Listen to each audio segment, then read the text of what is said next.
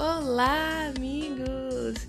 Sejam muito bem-vindos a mais um episódio do podcast Nada de Metades. Eu sou Gisele Faria e você está no Diário de Viagem. Vem comigo que eu tenho que te contar muita coisa.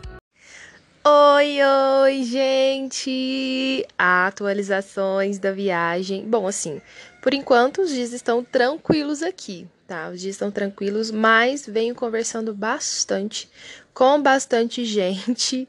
Então, vamos fofocar sobre os hóspedes? Vamos fofocar sobre os hóspedes, que eu sei que vocês gostam de uma boa de uma fofoca. Eu sei que vocês gostam de uma fofoca, por isso que a gente tá aqui todo mundo juntinho. E tem algumas histórias bem legais que eu quero contar para vocês. Bom, vocês sabem que eu sou assim, né? A pessoa que a minha tática aqui no rosto tá sendo colar, colar dos hóspedes e fazer rolê.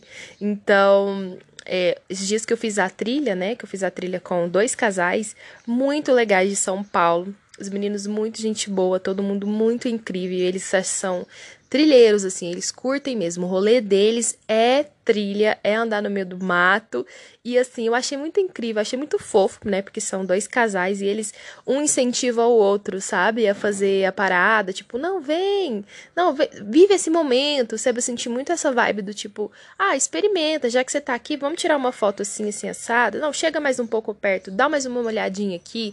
A gente tá todo mundo junto, a gente te ajuda esse sentimento, né, essa, essa vibe de ajudar um ao outro, assim, eu não acredito que seja uma coisa característica só de quem viaja, mas você já meio que entende, né? Você já pega a vibe de quem é mochileiro, quem viaja, sempre tem aquilo de compartilhar, de dividir as coisas, de ir junto, de fazer junto, mesmo como se fosse uma comunidade mesmo. Então a gente cria ali uma pequena comunidade. E eu achei que eu ia ficar meio assim, né, no meio de dois casais, mas foi muito legal, gente, foi muito legal. Obviamente que bateu sim aquela vontadinha de fazer um rolê também com alguém que curte, né? Que curte a mesma vibe e tal. Então, isso ficou bastante assim na minha cabeça. E é muito fofo de ver eles se ajudando, sabe?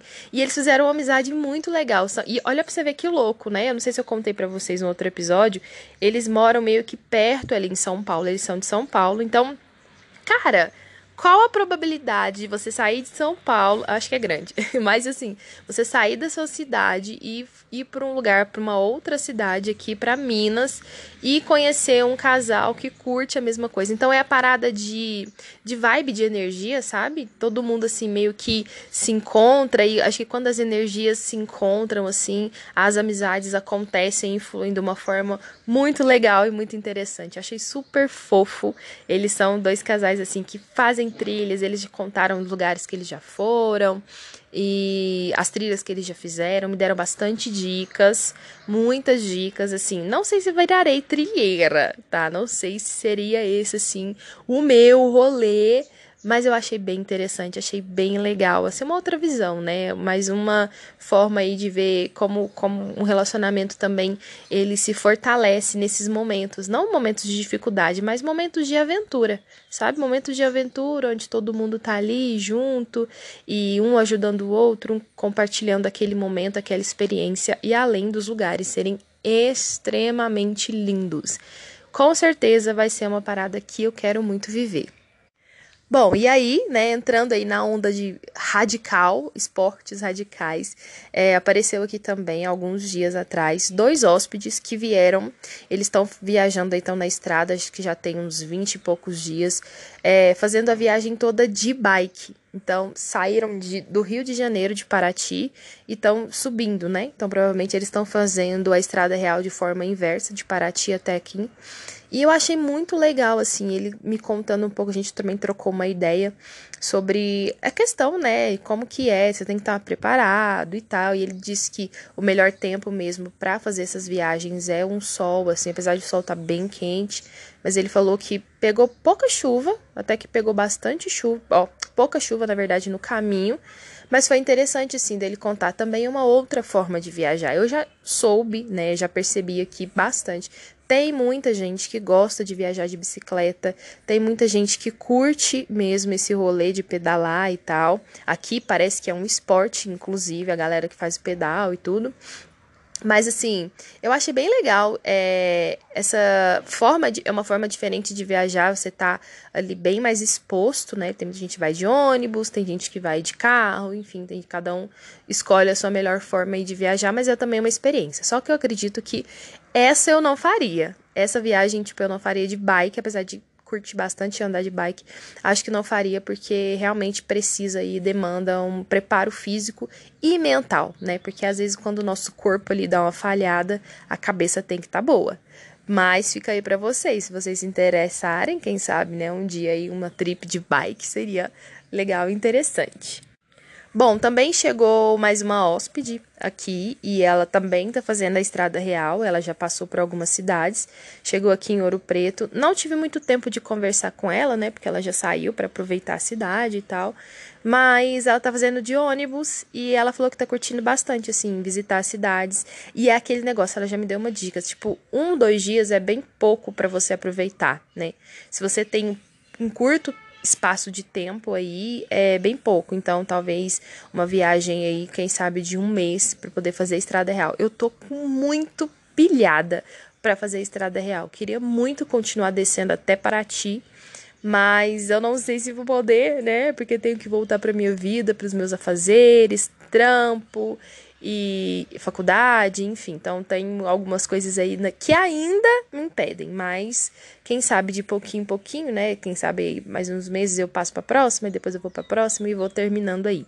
Realmente é uma viagem bem legal, cheia de história, interessante e, obviamente, qualquer lugar que você vai, você vai conhecer pessoas é, interessantes também que sempre tem algo para compartilhar. Falando em compartilhar, preciso compartilhar com vocês um papo muito legal que tive com mais um hóspede aqui.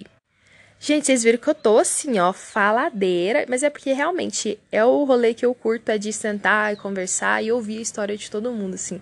Eu acho muito legal, acho muito interessante, assim. Todo mundo tem um pouquinho da sua história para compartilhar e eu também adoro compartilhar a minha história. Já contei a minha história aqui umas 300 vezes, mas é sempre legal, assim, ver a reação das pessoas e o pessoal, ai, que legal e da hora. E tem um hóspede aqui que ele também tá viajando sozinho e ele falou que é uma das primeiras experiências dele viajar sozinho e está sendo bem transformador. A primeira viagem solo realmente é bem transformador. Ele disse que é um cara muito é, tímido, né? Que tem vergonha de conversar com as pessoas, de se abrir e tal. Então ele se abre no momento mais confortável. E a gente trocou essa ideia do tipo, ah, tudo bem, né? Você tem que se respeitar, respeitar o seu momento, respeitar o seu tempo respeitar você mesmo. E aí, quando a gente viaja sozinho, a gente aprende a se respeitar. E a gente aprende a lidar. E ele vai fazer um rolê, gente, que assim, acho corajoso. Ele vai pelos trilhos do trem, sozinho, de Ouro Preto até Mariana.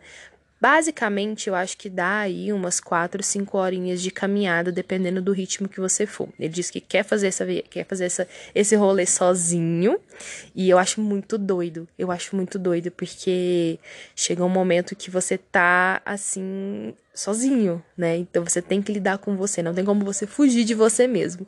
E eu acho que vai ser uma parada bem legal. Tô doida pra ele ir, pra ele voltar, pra ele me contar. E aí eu compartilho aqui com vocês também.